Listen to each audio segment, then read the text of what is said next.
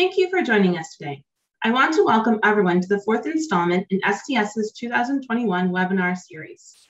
This series runs every month and features presentations and panel discussions on a variety of topics relevant and important to CT surgeons and the world of CT surgery.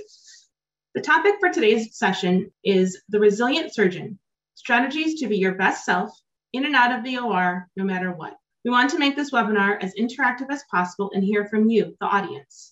To this end, you may utilize the chat feature and enter questions through the Q&A feature in Zoom. The panelists will try to respond to as many questions as possible.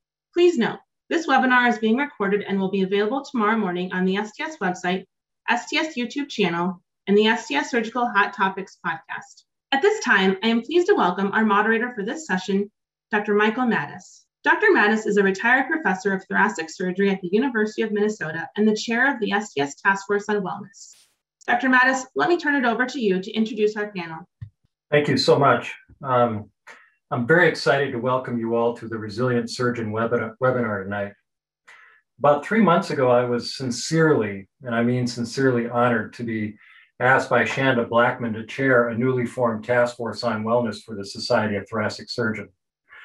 With the help of others, we've assembled an all-star team, including the people that you see on your screen here, and from left to right on the top is Wayne Sotile, a psychologist.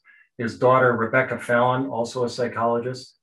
Brian Ferguson, a retired Navy SEAL. Loretta Erhunmwunsee, who's at the City of Hope and a thoracic surgeon. Betty Tong at Duke Medical Center, another thoracic surgeon. And Joe Dearani, the past president of the STS. Uh, and Kevin Lobdell, who's at uh, Atrium Health in North Carolina. And finally, Cindy Herrington, who's uh, at the Children's Hospital in Los Angeles. Our goal tonight is to give you an overview of some of the content you can expect to see coming your way over the next several months, including a new podcast, which we're very excited about called The Resilient Surgeon, which we're planning to start on July 1st. I want to start by giving a brief talk about the resilience bank account and, and habits and how important they are in our lives and then I'll turn it over to the other uh, guests. I'd like to start with a quote from a book, a favorite book of mine called uh, The Five Invitations. And that book was written by a man who was the previous uh, chair, head of the uh, Zen Hospice Center in, in uh, San Francisco. Okay, here's the quote The habits of our lives have a powerful momentum that propels us toward the moment of our death. The obvious question arises what habits do we want to create? Our thoughts are not harmless. Thoughts manifest as actions, which in turn develop into habits, and our habits ultimately hardened into character. Our unconscious relationship to thoughts can shape our perceptions, trigger reactions, and predetermine our relationship to the events of our lives. And this is an observation that he made after years of working with dying patients in the Zen Hospice Center. And you realize just how critically important the habits that we acquire are to the, to the way that our lives unfold. Now, as cardiothoracic surgeons, you know, we undergo seven to 10 years of full-time dedicated training to become a surgeon. And after graduation, with dedication and commitment, we can become master surgeons. Now, during training, we have to master the essential technical and clinical skills, which are the building blocks or the scaffolding upon which our evolution into becoming a master surgeon depends. These individual skills, like tying knots, sewing, handling tissues, clinical assessment, they all contribute to the desired goal, becoming a master surgeon. And we all know what it's like to watch the beautiful symphony of all these separate and smaller level skills working together that make an operation so easy, look so easy to the uninitiated. Now, unfortunately, there is no training program for becoming a master of living and being your best self day after day, no matter what. Instead, most of us end up with a personal operating system filled with habits and beliefs that have been drilled into us by our family, our career, and other major life experiences. And we end up thinking things like, well, that's just who I am.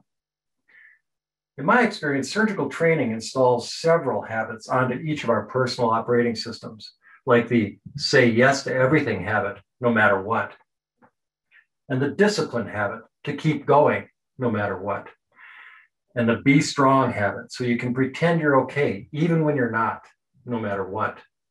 And of course, the self sufficiency habit, so you can handle everything on your own, no matter what. Now, don't get me wrong, these four habits drilled into my personal operating system served me extremely well, and they played a huge role in my success. But sometimes the habits of our personal operating system serve us well, and sometimes not. When they don't serve us well, we can end up in a nearly imperceptible slow downward spiral that can lead to low grade misery, chronic anxiety, loneliness, depression, burnout, addiction, or even suicide. And even recently, I was just told the other day about a surgeon at UCSF that hung himself. But if we take control of programming our personal operating system, we can pull ourselves into an upward spiral that will lead to better sleep, more energy, less stress, and more gratitude for things in our lives and real meaningful connections with ourselves and with others. All of which leads to what most of us really want in life purpose, contentment, joy, and a good quality of mind. So, what's the solution? Design your own personal residency to learn the foundational skills that will lead you to become a master at living and to become your best self day after day, no matter what. And the skills that are the foundation of the Master of Living residency, the eight habits of the Resilience Bank Account. The first crucial habit of the Resilience Bank Account is the ability to say no to some things so you have time for the things that really matter to you, including the self care so often lacking in our high octane surgical lives. As James Clear, the author of Atomic Habits, notes, no is like a time credit. You can spend that block of time in the future. Yes is like a time debt. You have to repay that commitment at some point. The next three habits a diet low in refined sugar and foods, seven to eight hours of sleep, and regular exercise are crucial to keep the plant, physical plant in top shape and to give our cognitive and emotional ships the reserves to handle rough waters. The other four habits are meditation for presence and focus, self compassion for rapid emotional recovery and learning, gratitude for proper perspective, and meaningful connection with others for support and realistic guidance. I'd like you to imagine yourself as a patient being wheeled into the operating room for a major operation. Of course, you'd want a great operative team. You want the anesthesiologist, the scrub nurse, the tech, and the surgeon to work together to create a working milieu that would make your operation hum. And if a major problem did occur, the ability to handle the complications smoothly. I view the habits of meditation, self compassion, gratitude, and connection as our personal mental operative team. They work together synergistically to make everyday life hum. And when the inevitable complications of life arise, they make the difference in how smoothly and successfully those complications are handled, both for you and for other people in your orbit. The beauty of the resilience bank account is that you can start small with one habit, and most of, with most of them, except sleep, require little, if any, time commitment, and they really work. The habits of the resilience bank account give us the best shot to be our best self day after day, no matter what. With the right intention, discipline, and commitment, the same skills it takes to become a master surgeon, we all can master the art of living. Okay, our next speaker is Brian Ferguson, uh, who is the founder and CEO of Arena Labs. And Brian's who Brian's why in life is to live a life of impact and service by solving really hard problems. Brian was inculcated with a commitment to service by his mother, Martha, who you can see here in this picture with his father, who was a nurse at the Lakewood Hospital in Cleveland, which later became part of the Cleveland Clinic. Brian saw his mother live through the great days and the hard days of her career, and her influence drove him to pursue a life of service to others. After graduating from the London School of Economics, he became a presidential appointee in the Office of Secretary of Defense focusing on US national and security defense policy making. He'd always wanted to serve in the military, and his experience post 9 11 working in the Pentagon alongside so many from the special operations community led him to enlist in Officers Candidate School in the Navy and apply to the Navy SEALs. Ryan made it through BUD/S and deployed to Afghanistan and various parts of the Middle East. In his final year in the Navy, he spent one year in Hawaii working on a project dedicated to merging new technologies such as physiologic monitoring and virtual reality with human performance in underwater special operations. After discharge, Brian founded Arena Labs, a company dedicated to merging these technologies with human performance in the medical arena, especially in the world of surgery, and has worked extensively with the Department of Cardiac Surgery in the Cleveland Clinic, where it all started for him with his mother, Martha. Brian, it's all yours. Thanks, Dr. Maddaus. Uh, you know, maybe maybe uh, an overused term here, but but really humbling for me uh, to be back with STS. I, have been privileged since Arena Labs started and, and my foray beyond the, a life in national security in the military into that of medicine. Uh, there are a number of surgeons here who've been phenomenal friends and mentors as we've been building into what we call high performance medicine. Among those, certainly Dr. Maddaus, but Dr. Lobdell, uh, Kevin Lobdell, Dr. Nick Smedira, Tom Wynn, just a, a lot of folks who are pioneering. I, I, think, like those of you on this call, thinking about uh, what, is the next stage of really surgeon development and, and pursuit of mastery look like. Um, so as Dr. Maddaus mentioned, you know, I, have I've had an unlikely path here um, in into healthcare, and in that photo he showed, it's it's a classic image um, of my mom in that, uh, you know, the, the old school nursing outfit, my dad in his pleather jacket, uh, but you can see her beaming there, and and I often share a photo of my fam my my family's dining room table. And, and classically having grown up in cleveland we had dinner together often you know nearly every night. And, and my mom despite working really long hours in the operating room really took pride in that. But i have very vivid memories of coming home and her either you know bringing that energy and excitement of an amazing day or the opposite into the table. And my mom was not a dramatic person but she just cared so much about her craft i call that the inspired soul. I saw this when i was in the military and i certainly see it in healthcare. If you think about the reason you came into your craft and you reverse yourself back to that young man or young woman who was making that decision to enter a field of service in medicine like that harnessing that moment it's a it's a powerful emotion. And if we don't as leaders protect that for ourselves and for our teams uh, it, it, can turn into in certainly to, to complex outcomes. And that that really brings me into how i stumbled into your world uh, again i was in hawaii and i had the privilege of building this innovation cell that was looking at human performance and cardiothoracic surgery ends up having a lot of parallels to that of special operations. And so, having been from Cleveland, I ended up back at the Cleveland Clinic Heart and Vascular Institute and was really fortunate to spend a day with, with a, several of the surgeons there, one in particular, Doug Johnston. And I often tell the story that on one hand, I was blown away by your world of modern technological advancement in thoracic surgery.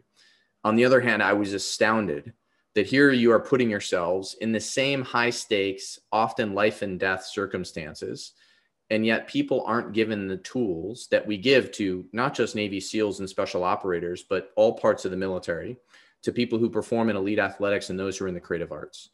And so when i started I, I, thought about my own journey where i when i entered into basic seal training some of the first things i learned were how do i manage fear and anxiety and how do i incrementally over time as things get more and more challenging and there is more fear how do i learn to not only lean into that but as a leader how do i recognize that in my team and so as I dug more into modern healthcare, I realized that here's this field of extraordinarily dedicated people who are equipped to the max with technical skill.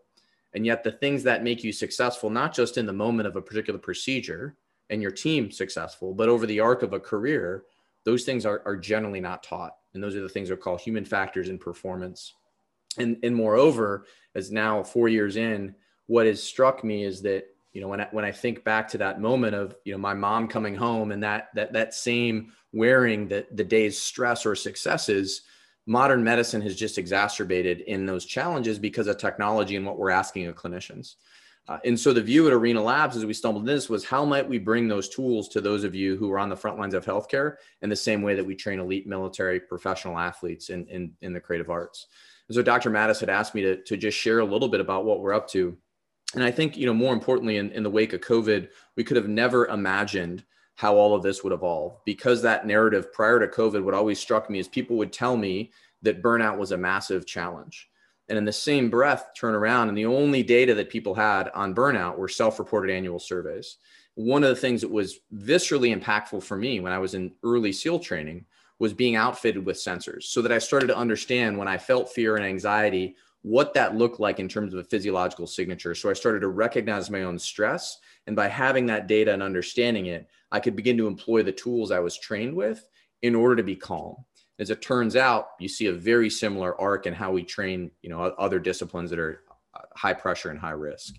And so just briefly, and, and then I think in, in our discussion afterwards, we'll, we'll be glad to, to answer any questions or if those who want to follow up. But, you know, what we've done and, and built here is really first and foremost, how might we think about rather than recreating the wheel, how do we think about bringing a platform and those experts who maybe, you know, in the, in the center of the screen here, see how how fighter pilots use visualization. So that's Commander John Hiltz, active duty F 18 pilot in the Navy, who's a Blue Angel. And he's talking about how visualization saved his life in an engine failure in the cockpit.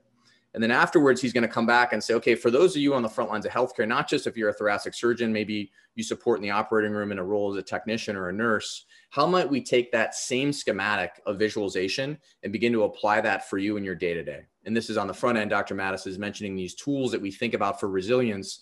They're readily available. Again, rather than recreating them, how might we scalably deliver these to your phone in between cases on your transit to or from work? and then more importantly i think you know is, is, what i know all of you being scientists implicitly it comes back to data and so what we start to do is the same thing that we do for other high performers while you're on the platform you're going to have a sensor and the sensor is not to monitor you 24 7 it's blinded to your leadership instead it's meant to give you an understanding of your lifestyle and it's not to say hey go work out or, or something that sounds sort of pollyannish or out of touch instead it's how do we think about the realities of your lifestyle first and foremost show you your data as it relates to sleep. How much time did you spend in bed? How restful are you reporting day in and day out the, the stress of your day or, or how rested you feel? And so we ask you these daily performance reflections, and then we combine that with the objective data that we're pulling off of your sensor. And that sensor, since it, it can be worn on the bicep, you, you've got it on in the operating room. And that way we start to get these signatures in and out of, you know, a day, a week, et cetera. And we start to learn some really interesting things. As you can imagine, this for the individual can be a powerful tool because even seasoned clinicians, just like seasoned Navy SEALs, often have not understood at a very basic level what their physiological profile looks like related to stress, sleep, and recovery. But far more importantly, what becomes profound is for your team or your residents, how might we look at what, what the beginning of the week looks like towards the end of the week? And one of the things we see across the board when we look at thoracic teams, whether that's in residency or attending, is that on as you might all know on Sunday you tend to be really well rested and you've got a great profile in terms of sleep but by Friday we see people quote unquote in the red and so you've got a decreased your HRV tends to be low very little sleep reporting higher levels of stress. And so that simple data outlay is for the first time you start to think about driving a smarter understanding of the individual clinician so that more importantly we can not only train people and equip them but start to give frontline nurses and surgeons like you agency in, in the day-to-day stresses of modern medicine. And, and you know that's my, my passionate belief is that changed my life and helped me be far more effective as an operator and, and hopefully working with folks like you. That's the, the data story we're looking to bring to life. But i'm going to pause there and glad to answer questions later. Brian thank you. I mean it's just uh, so exciting to have you and arena labs involved in this in this endeavor. And one of the goals that we have over the next year is to create one or two cohorts of surgeons that have an interest in utilizing this platform as uh, as sort of a trial, and we can learn from that and and and start to take that to other people. So it's something to be watching for in the future as we evolve the wellness uh, platform here. Thank you very much, Brian.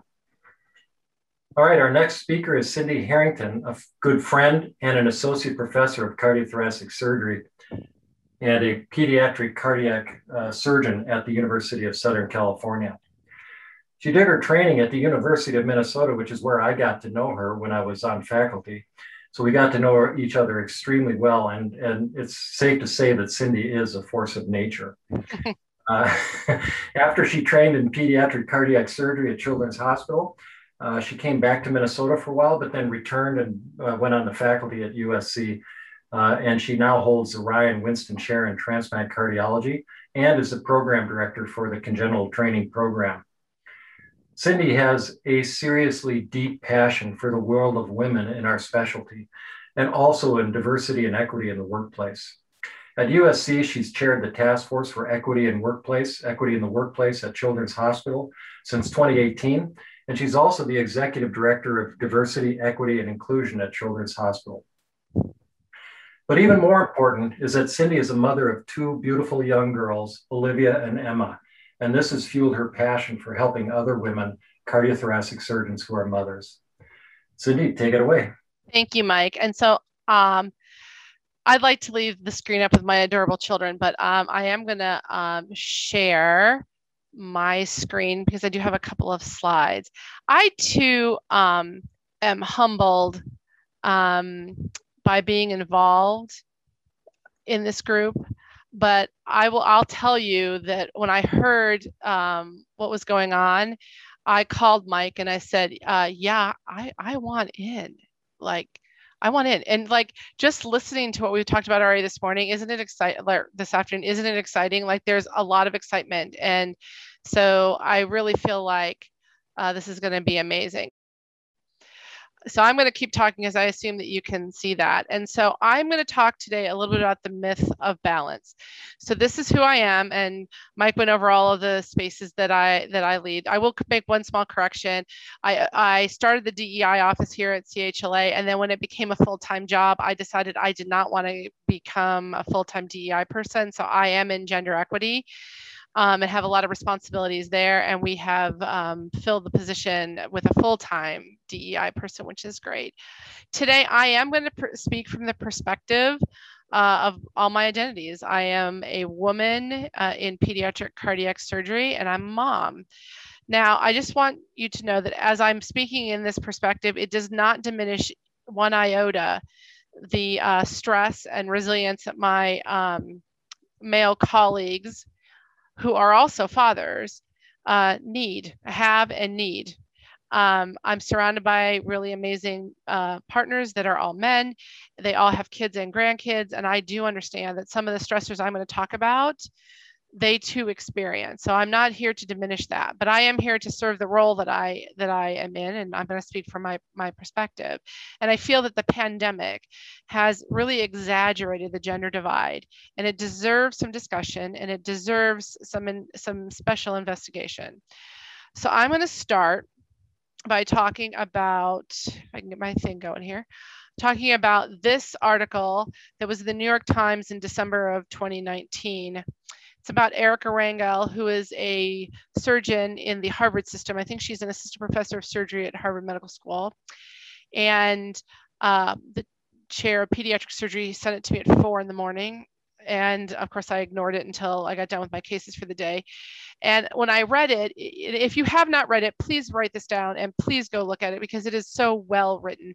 And it talks about how um, women are still being dissuaded from entering surgical specialties by, um, I assume, well intentioned men who feel like if you want to have a family, uh, this is not a place to have a family. And it goes through some life experiences that uh, she has had and that other women have had.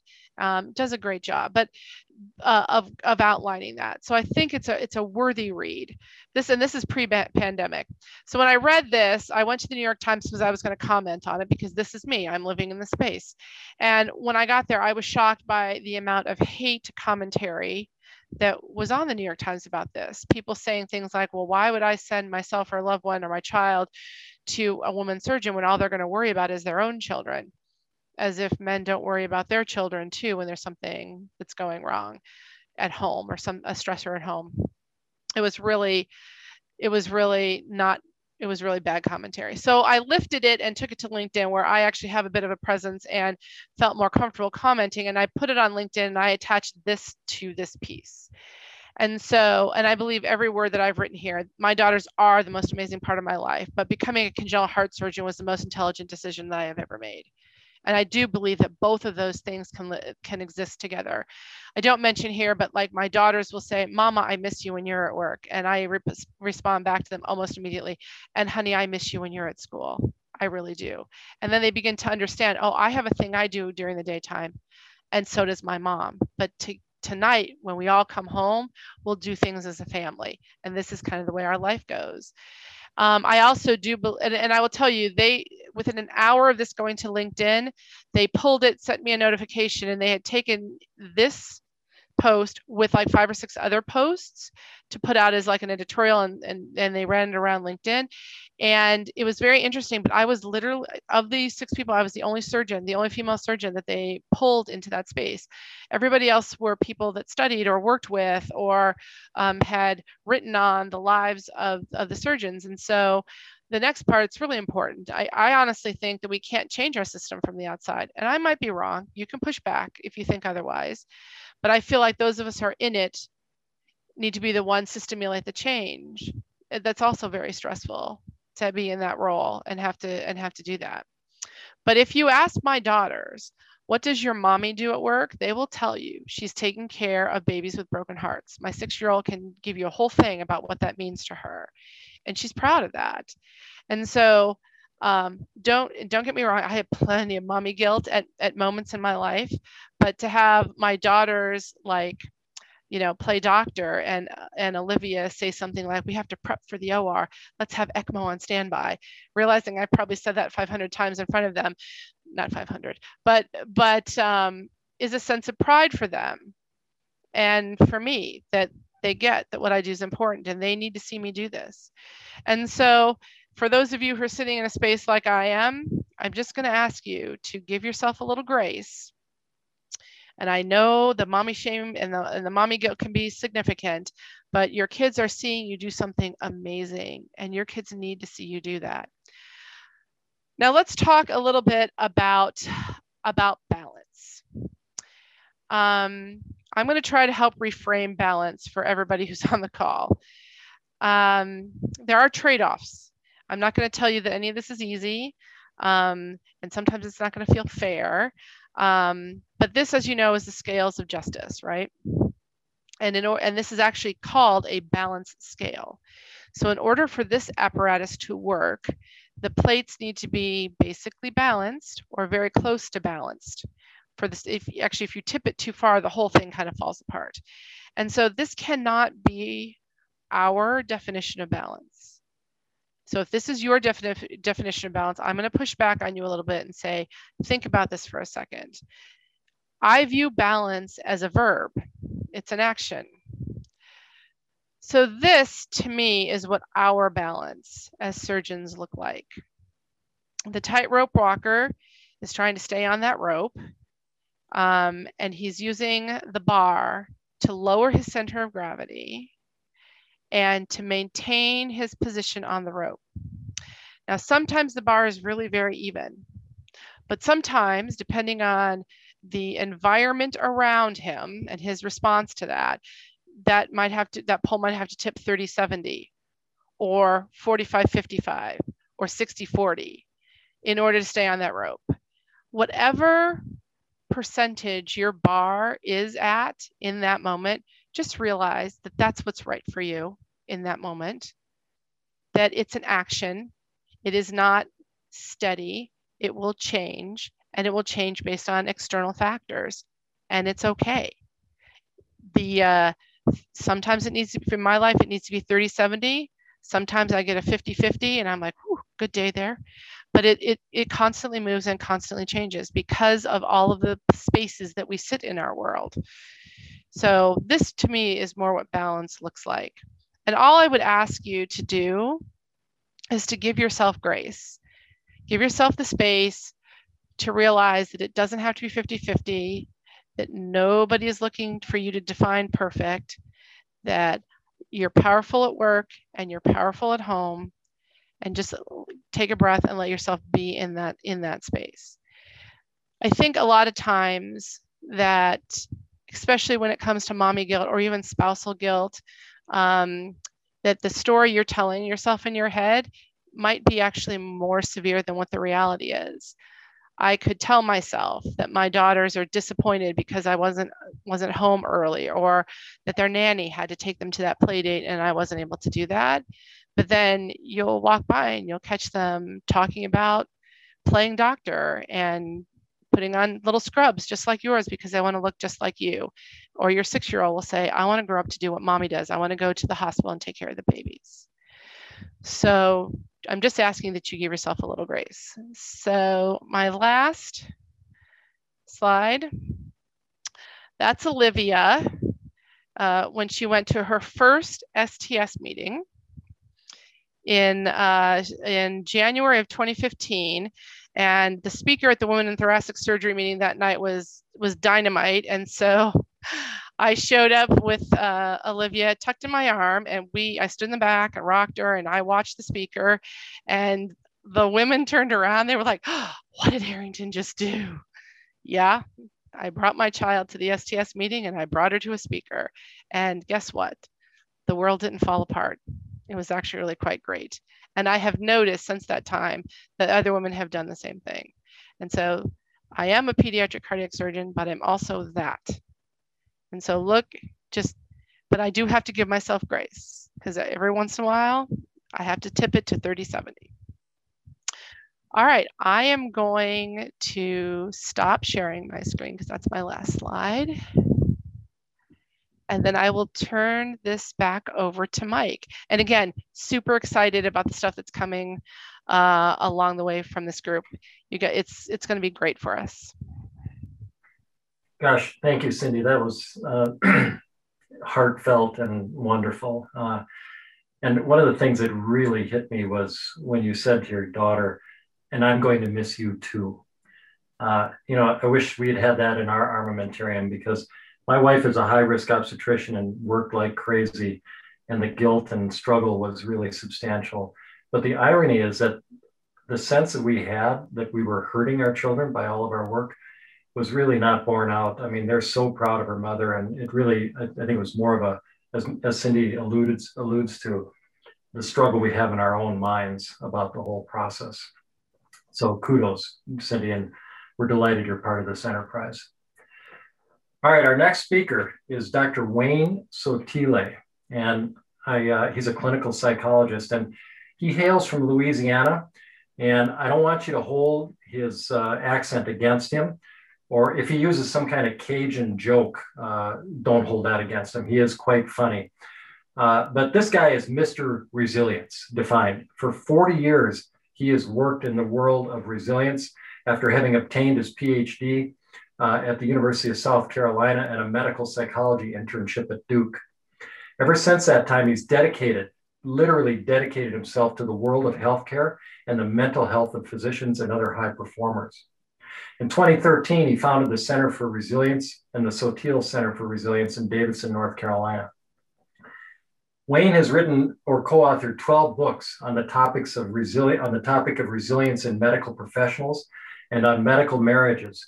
And his work has actually been featured many times in national print and television, including appearances on Good Morning America, Dateline NBC, CBS This Morning, and get a load of this. He's delivered more than 8,000 invited addresses and workshops to corporate and medical audiences, all on the topic, uh, generally on the topic of resilience. So it's, it's a real honor that we've got somebody of this caliber and depth of experience joining our wellness task force. And I'll turn it over to Wayne. Thank you, Michael. It's my honor to be a part of this, uh, believe me. And thanks to our buddy Kevin Lobdell for putting this all together. Let me begin with the backdrop concept. Life is about love and work. That might be the only thing, oh, Sigmund Freud got right in his cocaine induced haze, but he nailed that one.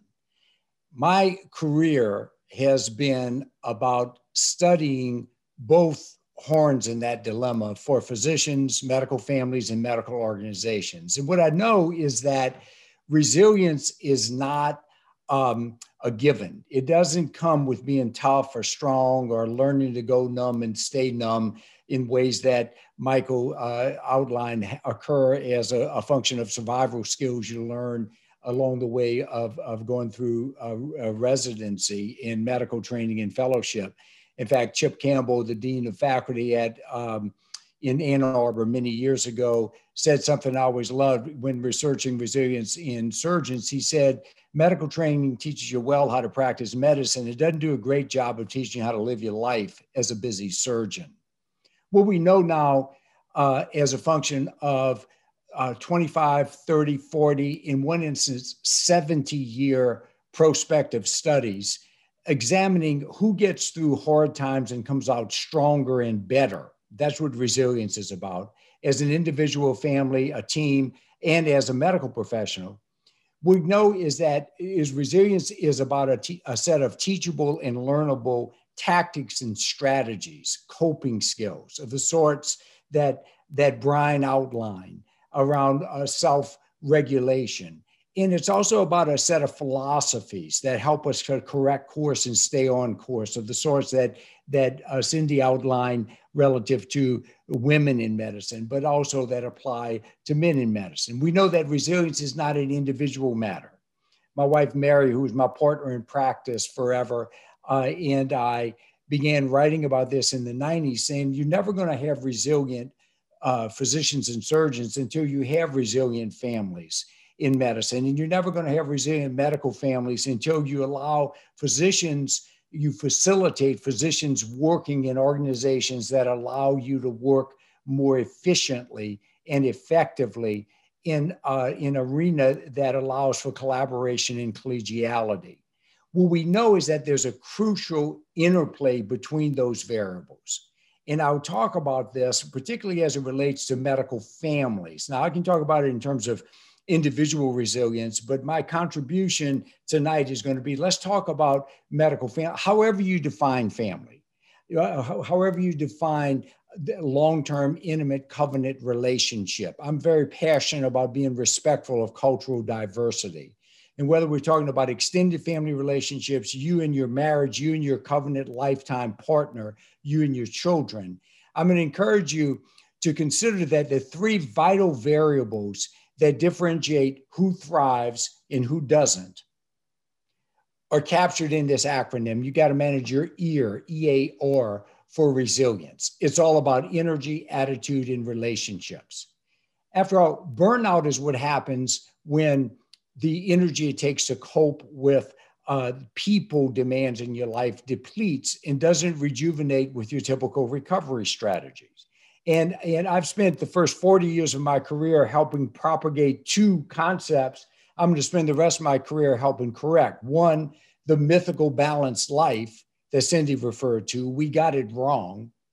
The second is burnout hysteria. What we focus on magnifies what we know is that no one's got a perfectly balanced life. Now, to mix our metaphors, I love Cindy's tightrope uh, analogy or metaphor. I say, picture yourself walking across a stream on rocks. There are four big boulders work, family, intimate relationship, and self care.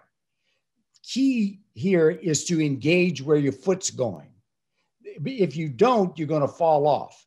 If you're going to be at work, be all in at work, enjoy your work. Then, secondly, don't just stand on one rock for too long. Switch rocks. You're going to be home, be home with your family congruently, and don't stay addicted to the thing that keeps us in business, which is uh, these uh, uh, our devices that keep us distracted from each other. You're in your intimate relationship, having date night, tell the babysitter don't call unless there's a lot of blood and visible tissue damage. We need a break from these honey pies. You're in the fourth arena.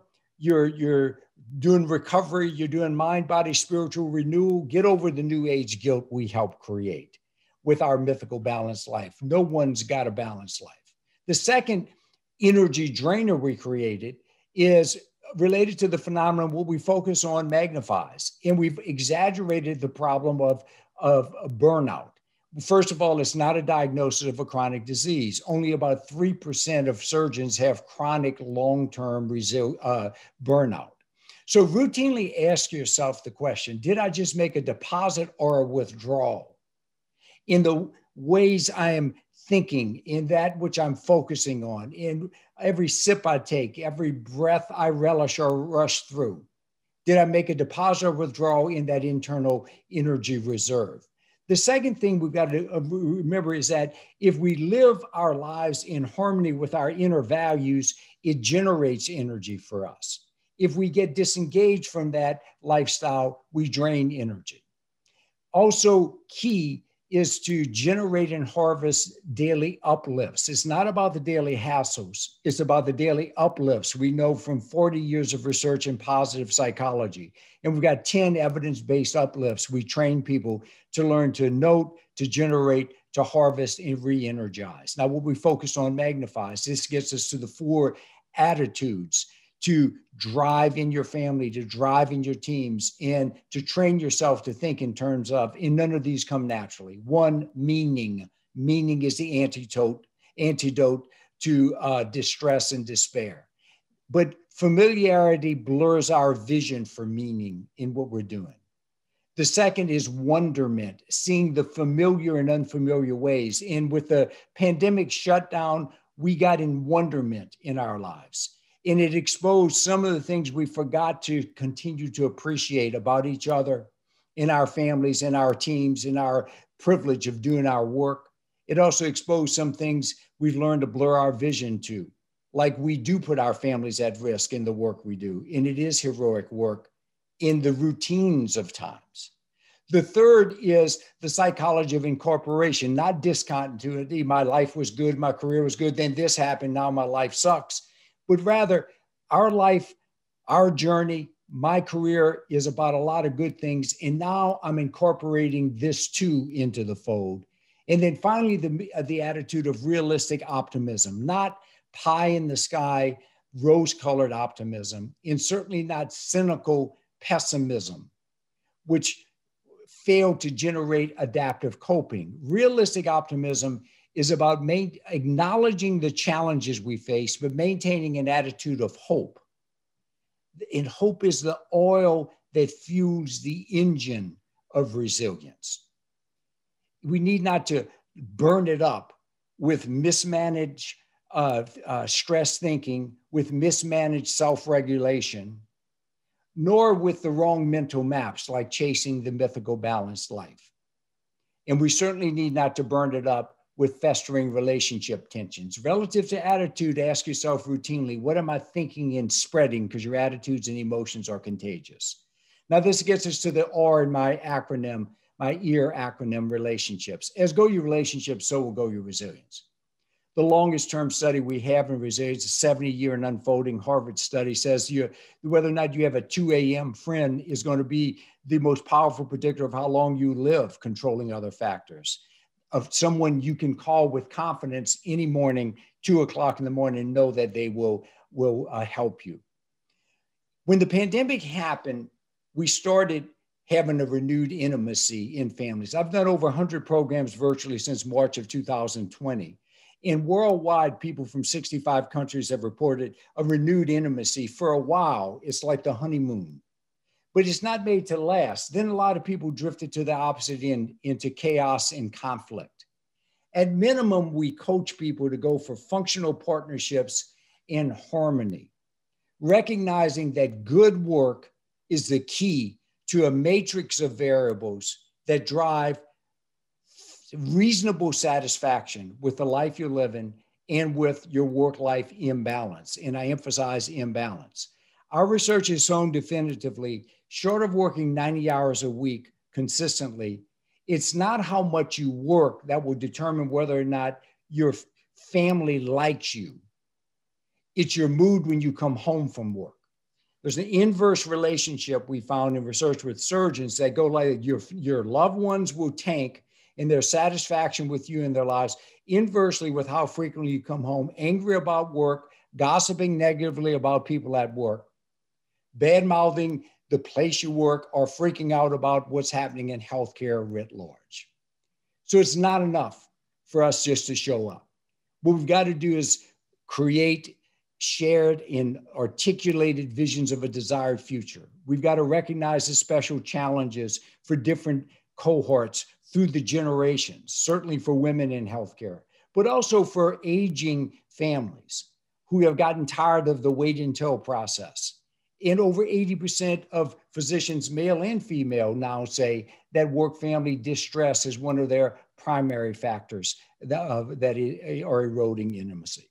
We've also got to get on the same page with when, within family role agreement of looking at what are our respective notions of our work psychology. Is working hard a good thing or a dirty word in our family?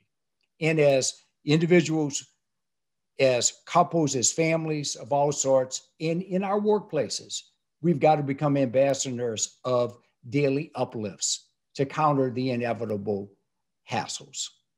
So thank you for letting me join you. I'll close with one of our Sentinel concepts heroes create safe spaces for other people. We coined that phrase in 1999 when writing about medical families. You unsung heroes, males and females alike, physicians and non physicians alike, who sacrifice unlike any other profession. Three times more physicians work 60 plus hours a week than any other profession we've studied. Over 22% work 80 plus hours a week. That means a lot of missed birthdays, a lot of missed date nights. Thank you for what you do. It's a privilege to work with you. Well, Wayne, thank you so much. And I think as you can see from our speakers tonight, we've got a tremendous lineup uh, working for us in the Wellness Task Force. And I, I'm, I'm certain it's going to bring a lot of valuable content and, and things to our, our membership. Wayne really touched on so many important things in there. And it really there's there's a couple things I want to highlight, and that is the, you know, the rock analogy that he talked about. The and I, I refer to that as the ability to toggle. And um, you know, so if you're coming home and you've had a bad day, now it's one thing to come in and kind of briefly tell somebody you've kind of had a bad day, but it's another thing to come in in a bad mood because that's an emotional contagion and that spreads. Uh, we are very prone to emotional contagions and it's poisonous. And that ability to toggle and be mindful is rooted really for me in the mindfulness practices. So, you know, one of the things about the wellness practices like gratitude, uh, mindfulness, uh, and the like, and the connection that Wayne talked about in the Harvard study, is that they can seem like sort of fuzzy, not not so uh, impactful, uh, you know, things to do. And you know, okay, go meditate, relieve stress. But in fact, meditation has much more profound consequences in the daily interactions you have with other people and how you manage yourself. So that's why I view that as one of the really important skills, whether you do it through meditation or just practice being present and the ability to toggle between things. And just as a side note, there's a wonderful book called The Molecule of More by Daniel Lieberman. He's already agreed to be on the podcast, but basically, it's an exposition about dopamine and another set of reward molecules called the here and now reward molecules. And it's oxytocin, uh, endorphins, uh, and, uh, and the endocannabinoids. And these molecules are reward molecules, and they are generated when we do things that are within arm's reach petting a dog, cuddling with someone, enjoying nature. Those kinds of things that are in the here and now release those reward chemicals. And in the dopamine driven lives that we tend to live, that stuff is ignored. And unless you can toggle and actually switch into that kind of reward system process, you will end up suffering over time. So you really touched on a lot that is uh, true to uh, my understanding of this world. I also want to take a moment before we answer any questions, or uh, is to thank, as Wayne did, Kevin Lobdell because Kevin's a friend of mine. We worked together back at the University of Minnesota years ago, and I reached out to him uh, before this task force and we renewed our, our relationship and our friendship. And it was Kevin that directed me to both Brian and Wayne. And I think that the depth that these uh, individuals bring to the Wellness Task Force and what we're going to be able to provide for the STS in this arena is going to be greatly enhanced by their work and their presence in this thing. So, I mean, I'm literally delighted and honored. And I just want to really thank Kevin and Shanda for this opportunity and for their support. So with that having been said, I think we got some time for questions if people want to want to ask. Hey Brian, can you hear can you hear me, Brian? Yeah, I got you. Somebody has a question. How long do uh, participants wear the monitors?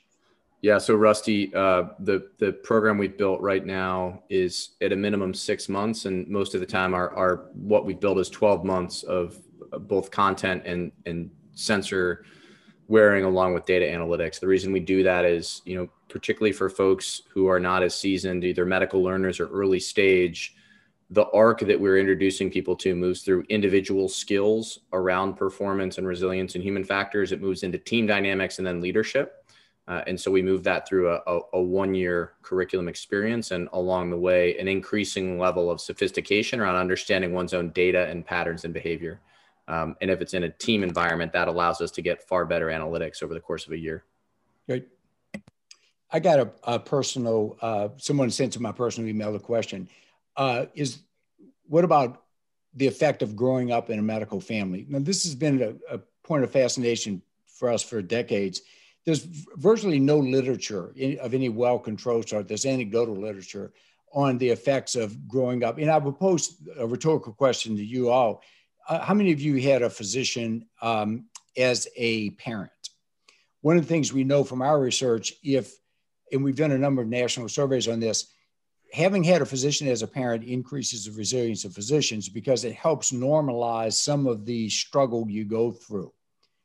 Secondly, what we've noted is a bimodal distribution anecdotally. On one hand, uh, are people who say, I don't know what my kids are going to do, but it's not going to be when they grow up, they're not going to do medicine because medicine's like the unrelenting, angry mistress that keeps taking the physician away from us. On the other hand, we run into some families that have had generations of physicians and the family honors. It's like, it's like Cindy's uh, family they the, the rhetoric we use when we if you have children what what you say about each other's roles respectively you're shaping pieces of your children's hearts about their their not just their minds their attitudes toward their their other parent but honoring and we're we're we're proud that you know moms are going to miss something because she's home saving babies lives and that's how we roll. So we're going to videotape your dance recital and we'll all watch it together after mama gets some sleep. That's what you're talking about. Now, the same has to be for the surgeon to honor the role of the non physician life mate if you've got one. It's not that my stress is more important than your stress. So we don't have great data, uh, empirical data on what it's like to grow up in a medical family, other than if you did, it increased the odds you're going to be able to endure the the uh, the wounds and the challenges that come with a life in medicine better. So we do have one question I'm going to read from the chat. Um, if you were to point to a single most important skill for a physician to avoid burnout, what would that be? There's it, it's definitive. It is engage robustly in work and enjoy it. Now that the subtext there is You've got to learn to counter daily hassles with daily uplifts. Notice what brings you joy. Notice moments of gratitude or develop the, the, the self observation ritual when you're waiting for the elevator, when you're driving to work, when you're driving home, when you're chatting with your family or with your colleagues. Talk about these uplifts, moments of joy, gratitude. What was an opportunity for serenity? The bombs aren't always flying. Let me recalibrate using Brian's skills. Um, uh, what uh, brought you hope with wonderment, seeing the familiar and unfamiliar ways? What was what inspired you? What was gave you a sense of awe? What gave you a pride of affiliation about being at work today?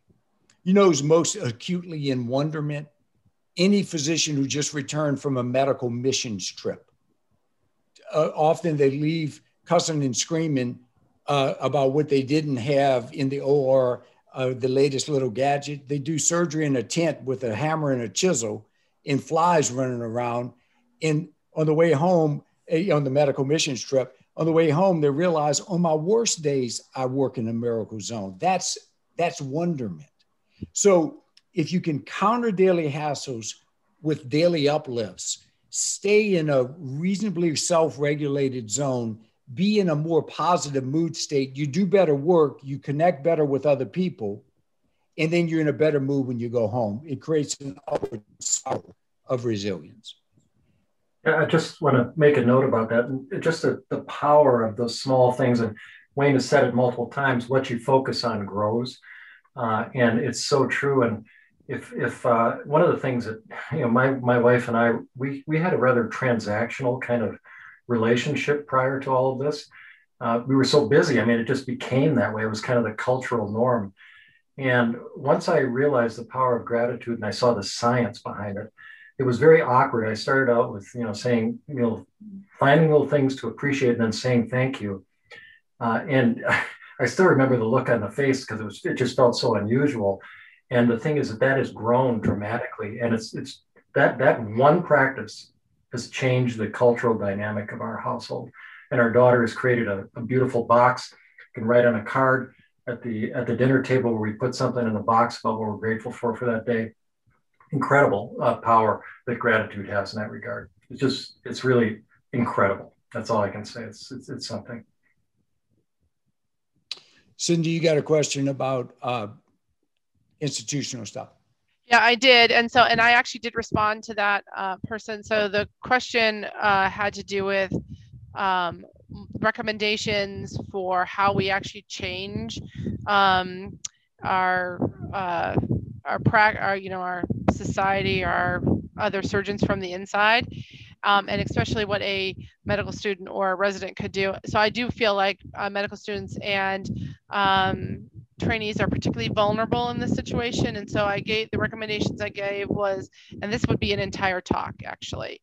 Um, to stand up to microaggressions and don't let the microaggressions slide, especially if you are the most um, senior female in the room.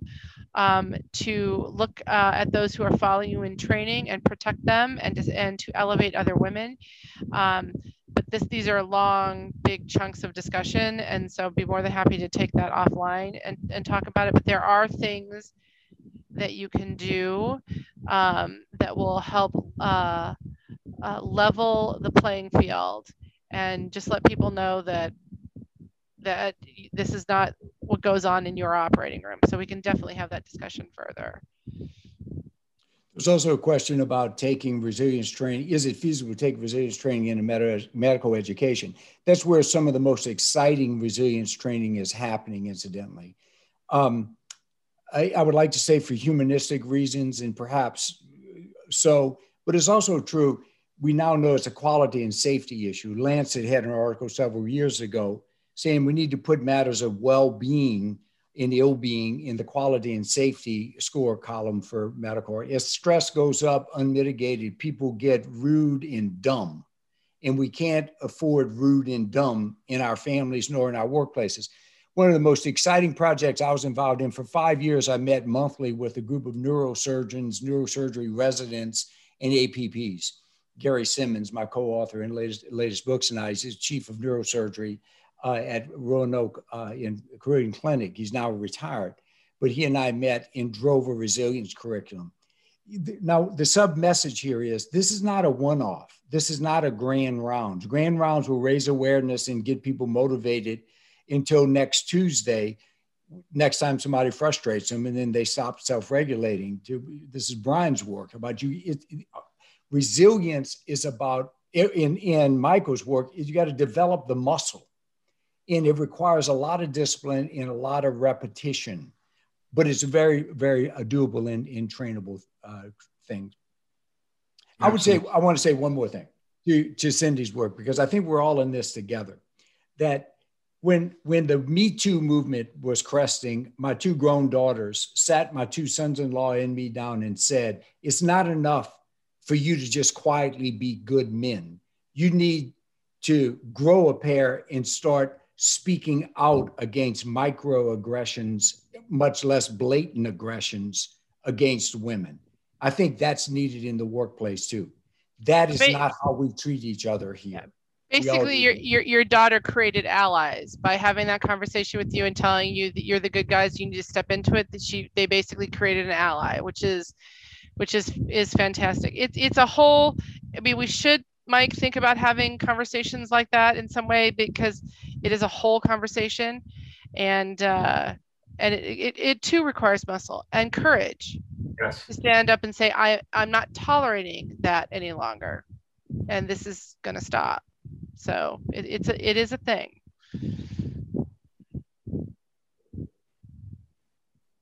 I would, I, one final underscoring. Why does it matter? Are we off topic? Hell no, we're not off topic.